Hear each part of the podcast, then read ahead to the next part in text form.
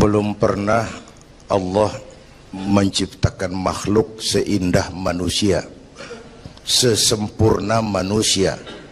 Belum pernah. Itu di Ragunan makhluk Allah puluhan ribu. Bandingin nama kita, bagus mana?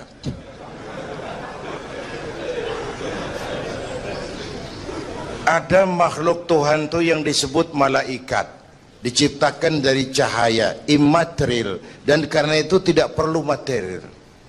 Manus, malaikat diberikan akal tapi tidak diberikan nafsu. Kalau malaikat selalu benar nggak istimewa. Kalau malaikat nggak pernah salah wajar. Nggak ada yang bikin mereka salah. Material nggak perlu seksual nggak perlu. Maduit budek sama perempuan kagak open malaikat. Sebaliknya ada makhluk Allah yang namanya binatang. Diberikan otak tapi tidak diberikan akal. Mereka hanya diberi nafsu. Sapi kalau dia ngelihat rumput nggak usah nanya ini rumput halal apa haram. Nggak usah. Ayam jago kalau sudah datang syahwatnya nggak usah nengok ini banyak orang apa enggak. Nggak usah nggak usah. Dan itu wajar binatang. Nah yang ketiga kita manusia. Makhluk paling komplit komplek. Diberi akal diberi nafsu. Tiap hari sejak bangun tidur sampai tidur kembali terjadi pergolakan perjuangan antara bisikan akal dan nafsu. Kadang akal menang kita naik. Jadi malaikat cuman potongannya manusia kadang nafsu menang. Kita turun lebih kayak binatang bahkan lebih rendah daripada binatang. Lebih buas daripada binatang. Sak buas-buasnya sapi makanannya cuma rumput. Manusia kalau sudah buas itu aspal kabel telepon minumnya solar. Uh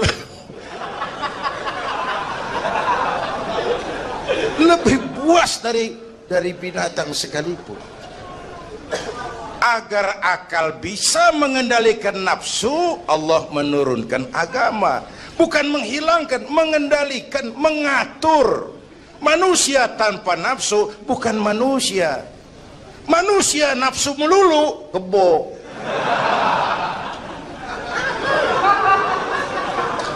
Islam nih agama nih nggak ngilangin nafsu ngatur supaya di, sesuatu pada tempatnya. Jangankan hidup berkehidupan. Pakai kopiah saja mesti ada caranya tuh. Ya ada cara ceramah ya gini. Dagang miringin dikit. Main gaple begini.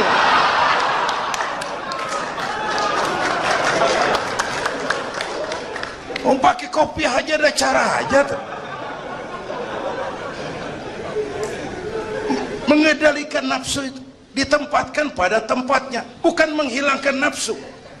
Laki-laki perlu perempuan perempuan perlu laki-laki itu nafsu. Islam ngatur lewat pintu yang disebut nikah. Maka dalam Islam jangankan orang biasa kiainya boleh kawin. Benar saya kalau kiai nggak boleh kawin saya pilih mundur saya. berat rontok rambut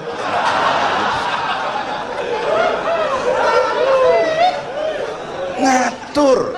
Saudara-saudara hadirin yang saya hormati jadi ternyata di sini bukan perjalanan terakhir. Bahkan ini harus jadi titik awal ke depan.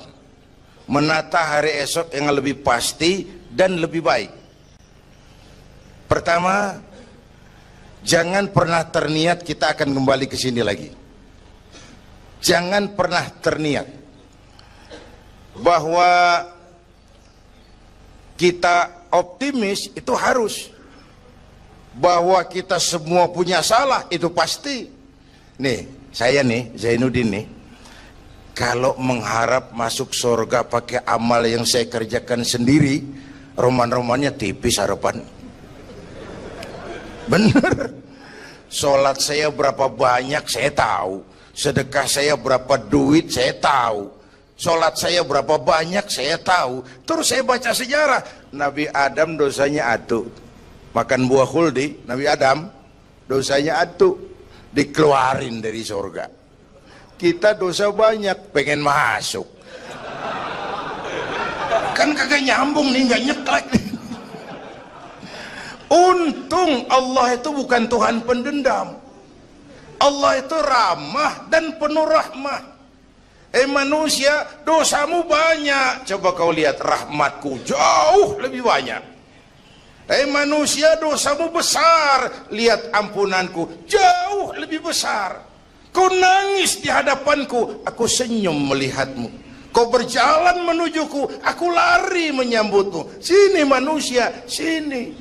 Itu yang bikin kita optimis. Allah ramah dan penuh rahmah. Tuhan kita bukan Tuhan pendendam jangankan kita nih yang ada dalam Dorotan apa Riyadus Salin itu kan riwayat lama. Ada mbahnya bajingan. Tengik lagi. Ini pernah membunuh 99 manusia. 99 orang dibunuh. Bayangin. Satu hari datang hidayah. Datang hidayah, ada keinginan taubat kembali. Berangkat dia. Cari ustadz mau menyatakan taubat. Yang ditemuin ustadz belum tapi matang. Masih mengkel. Assalamualaikum ustadz. Salam.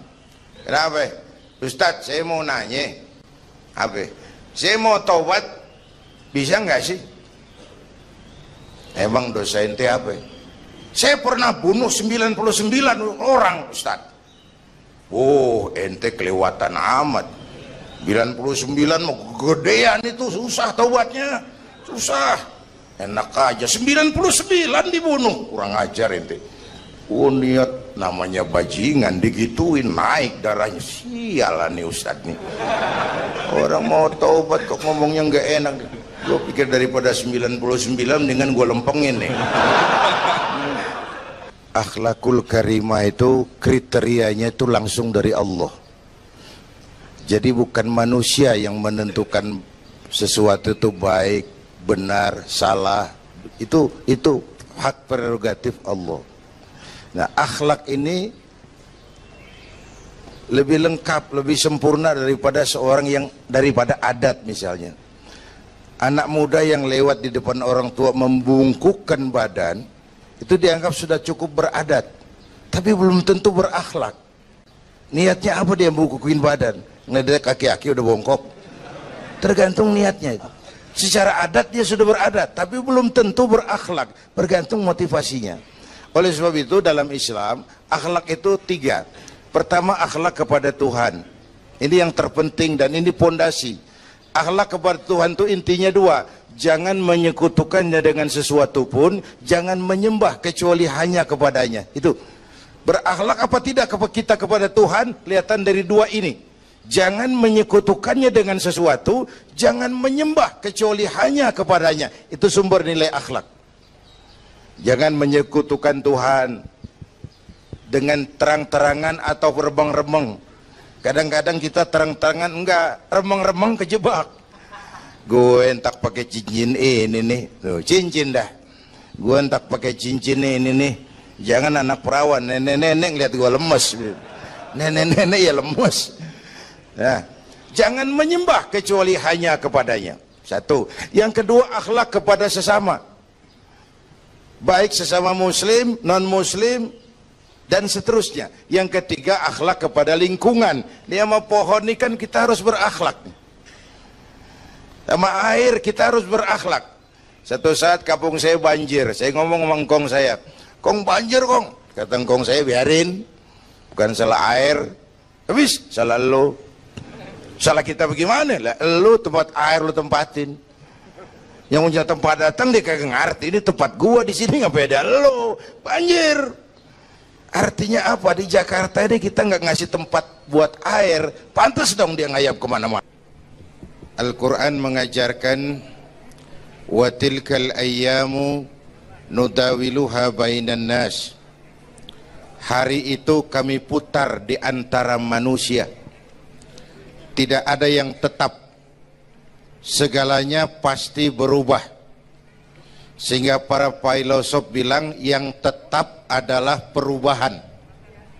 Yang tetap adalah perubahan ada saat datang ada saat pergi ada hari dilantik ada saat menyerahkan jabatan ada saat berdiri ada waktunya duduk semua datang dan pergi silih berganti.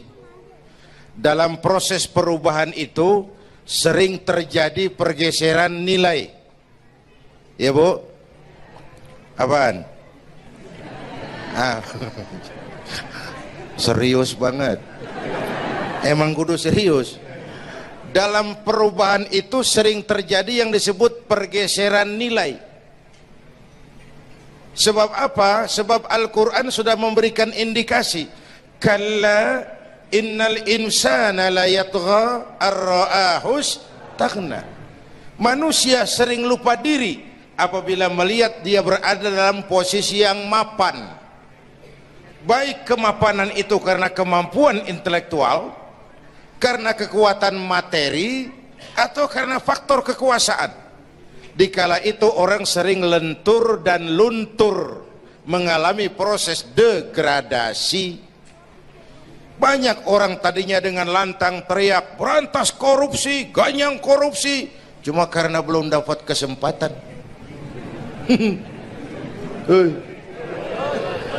Begitu dapat kesempatan korupsinya lebih gila dari yang diteriakin. Ada nggak yang model begitu? di luar negeri di luar negeri luarnya lagi malah terjadi proses degradasi makanya saya sih ngarepin ini menteri-menteri kabinet baru yang kemarin dilantik DPR baru saya ngarepin waktu dilantik tuh baca doanya nawaitu sauma godin hmm. yeah, niat puasa dulu deh. Ini negara lagi kurang tapi bagus ekonomi masih gonjang ganjing rakyat masih senin kemis. Nawa itu semua godin dulu deh. Nunda dulu nunda tempe boleh habis maghrib. Nunda entaran. Tahu boleh habis maghrib menteri mau naik mobil mewah boleh ntar kalau ekonomi udah mendingan rakyat napasnya udah pada lega Nawa itu saum ini malah dilantik malah Allahumma lakasumtu. Doa buka puasa yang dibaca habis rakus semua jadi.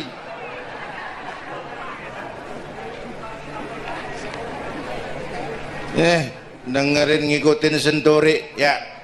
Ban bingung kita. Siapa yang nanggung jawab ini? Yang jawab banyak banget, yang nanggung kagak ada. Eh bener nih. Yang jawab semua jawab pakai jurus bekelit. Yang nanggung kagak ada. Nih ujung-ujungnya saya khawatir kayak lagu Bengawan Solo. Akhirnya ke laut. Kalau udah ke laut udah kagak ada yang ngurusin udah ribet urusan. Eh kita ini sekarang banyak yang merasa pinter tapi tidak pinter merasa. Akibat era informasi kita banyak tahu tapi nggak tahu banyak. Coba dong siapa aja ngomong apa aja diomongin. Begitu dia dalemin gue juga katanya. Banyak tahu tapi nggak tahu banyak. Merasa pinter tapi nggak pinter merasa. Orang tuh kalau merasa pinter yang timbul keangkuhan tapi kalau pinter merasa yang timbul kebijakan. Ayolah nah itu sama godin sebentar kok nunggu maghrib deh. Kalau ekonomi udah beres rakyat hidup jodoh rada mapan itu menteri mau pakai mobil buahnya mewah masa bodoh amat? Ya dong menteri-menteri di Inggris harga mobil dinasnya 200 jutaan. Padahal Inggris yang bikin Rolls Royce Inggris bikin mobil Bentley. Inggris bikin mobil Aston Martin Aston Martin itu merek parfum apa mobil bagi Hah? Merek parfum apa mobil? Merek mobil bang. itu Aston Martin yang dipakai James Bond itu. Oh iya iya. iya. Ah. Punya pakai? Gue juga katanya.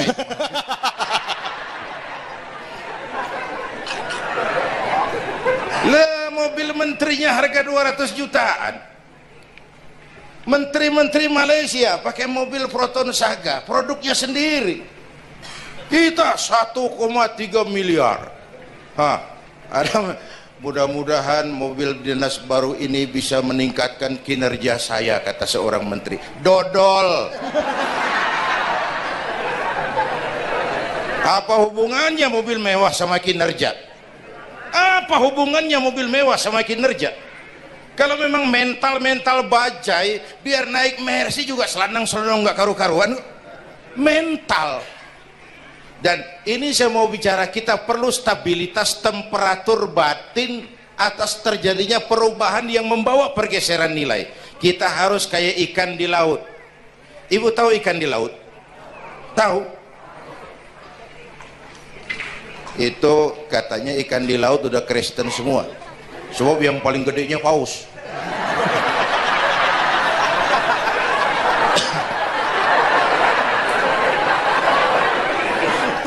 menghadapi arus perubahan kita itu harus seperti ikan di laut kata saya tadi. Ikan di laut biar tiga tahun berendam di air asin nggak ikut jadi asin tuh. Ya. Kenapa? Karena dia hidup. Ikan yang hidup tiga tahun berendam di air asin nggak ikut asin. Tapi begitu dia mati ikan mati mah bagaimana keadaan digarmin asin diasemin asin. Ikan mati. Orang yang jauh dari agama jiwanya mati. Kalau jiwanya mati gampang diasem garmin lingkungan.